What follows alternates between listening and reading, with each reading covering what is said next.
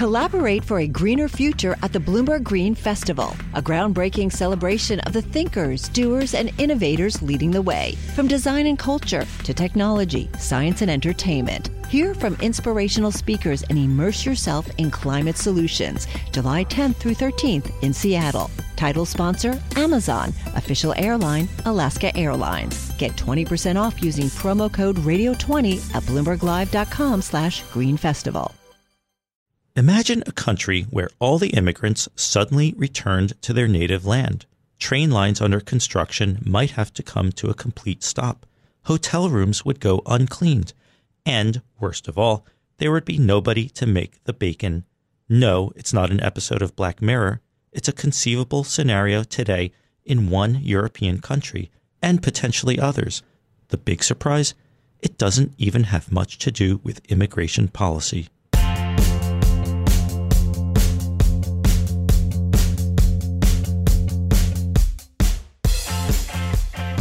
Welcome to Benchmark. I'm Scott Lanman, an economics editor with Bloomberg News in Washington. And I'm Daniel Moss, economics writer and editor at Bloomberg View in New York. So, Dan, debates over immigration are roiling much of the Western world.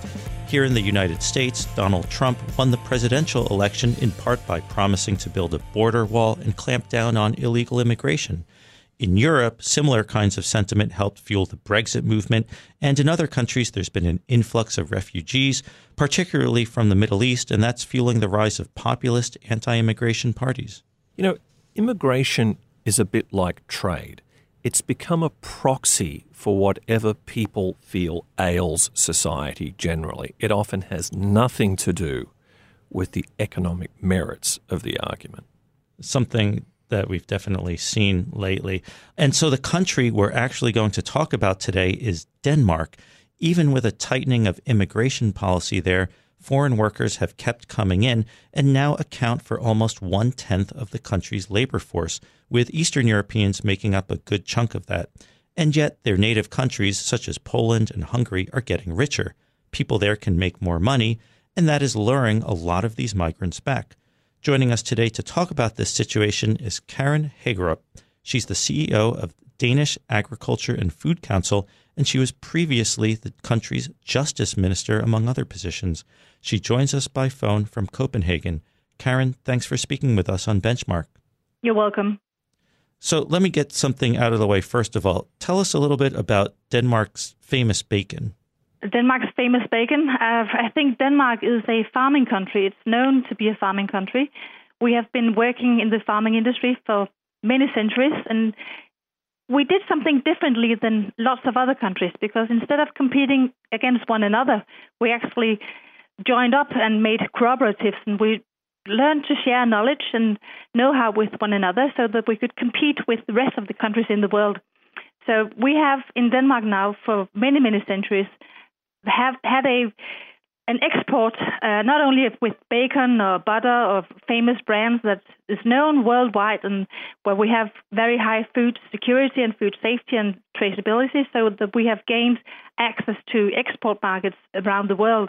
Uh, but because we have worked together in this area for so long time and because we are now also very highly acknowledged for what we do, approximately 25% of the total export of goods from Denmark actually comes from the Danish agriculture and food sector. And what role do foreign workers play in this industry? They play a very significant role. The number of unemployed in Denmark is generally at a very low level. And in many parts of the country, we already would have what, what you would actually call full employment because we have so few people who are not in the workforce uh, to begin with that you could characterize it as full employment. And in those parts of the countries, and those parts are often far away from the larger cities, that is where a lot of my companies are located. So that's the places where it's even more difficult to attract people to actually get them to move there or to get them to take a job there. And that is where we have been very, very fortunate with the foreign labor that we have been able to attract to Denmark because they have had the possibility of having a real high wage and also very, very good job. Uh, so since 2014, we can see that the increase of the total labor force in Denmark, for a big part of it, actually has been because we have had a large increase of foreign labor. And of course, in the food and agriculture sector, we have had our share of those people. What kind of labor shortages are there now in the food and agriculture industries? It is in the dairy sector uh, that we see the issues, but it is also in the agro industry. Uh, we have a large, large agro industry where they actually make the machineries that are needed in the in the processing companies and also in the farms. So it is also people who has high educations when it comes to uh, using data to be just in a normal educated um, plants where they can make things that are working together in a, in a different way that they used to. So it is people with high education that we also need.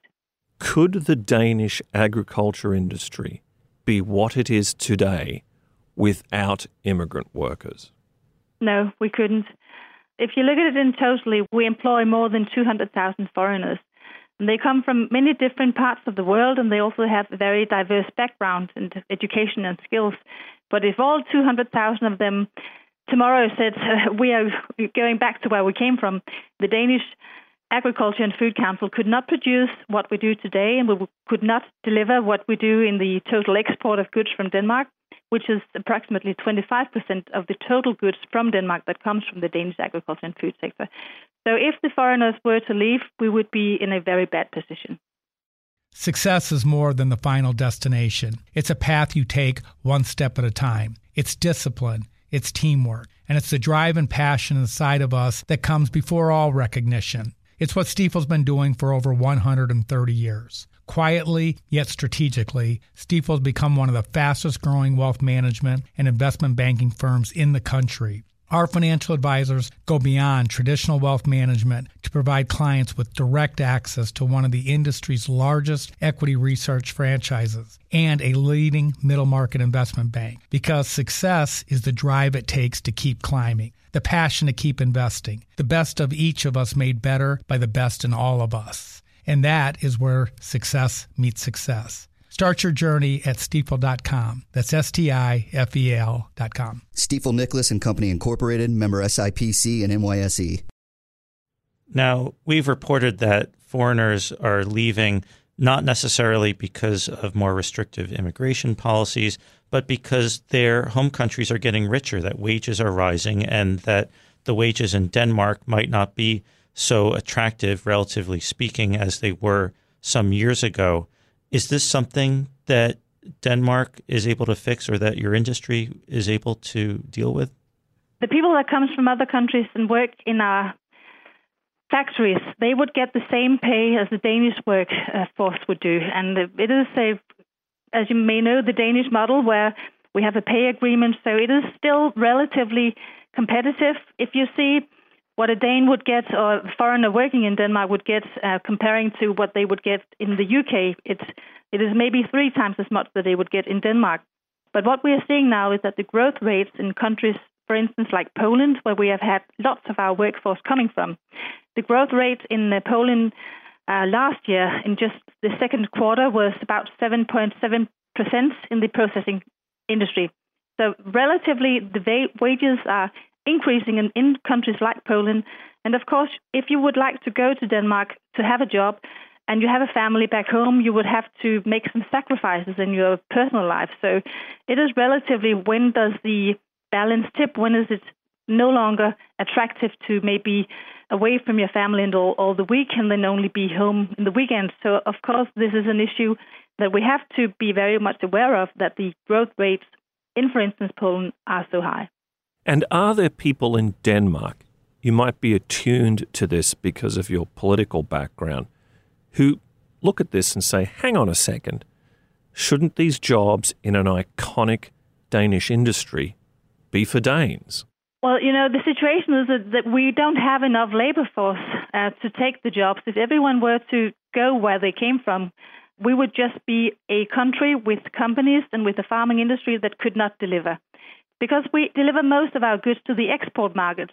Of course, our companies are very, very reliant on if they can get the workforce that they need, because then they could actually sell more. And if they can't sell more, then they're not competitive uh, when they match themselves up to, uh, against other companies from other countries. So if we can't get the lab- workforce or the labor that we actually need, the companies will be less productive and they would be less attractive.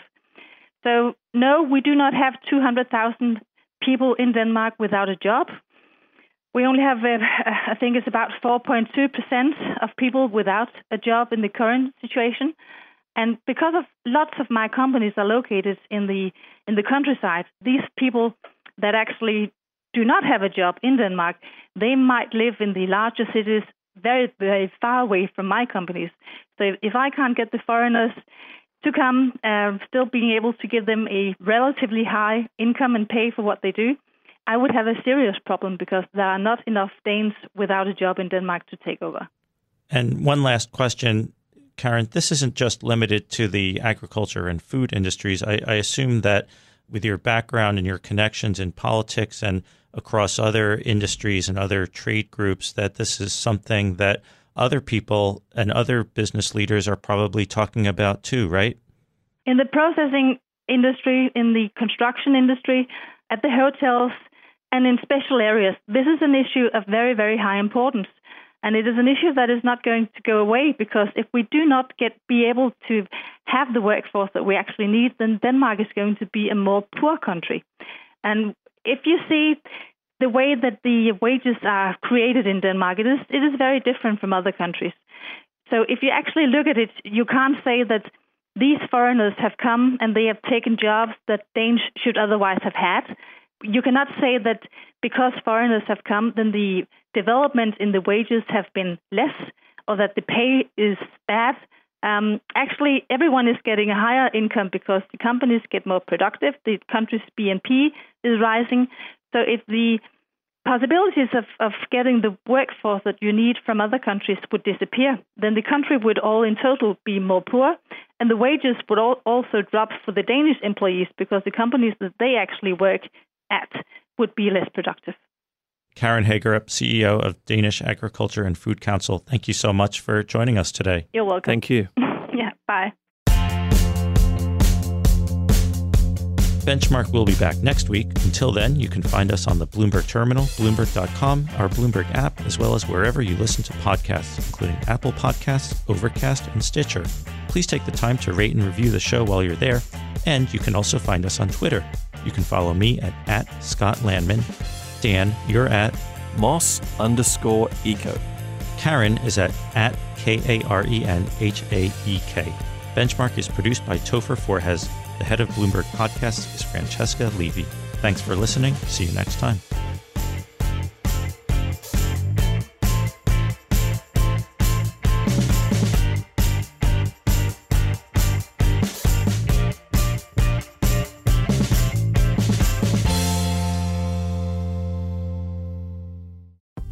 Collaborate for a greener future at the Bloomberg Green Festival, a groundbreaking celebration of the thinkers, doers, and innovators leading the way. From design and culture to technology, science, and entertainment. Hear from inspirational speakers and immerse yourself in climate solutions. July 10th through 13th in Seattle. Title sponsor Amazon. Official airline Alaska Airlines. Get 20% off using promo code Radio20 at BloombergLive.com slash Green Festival.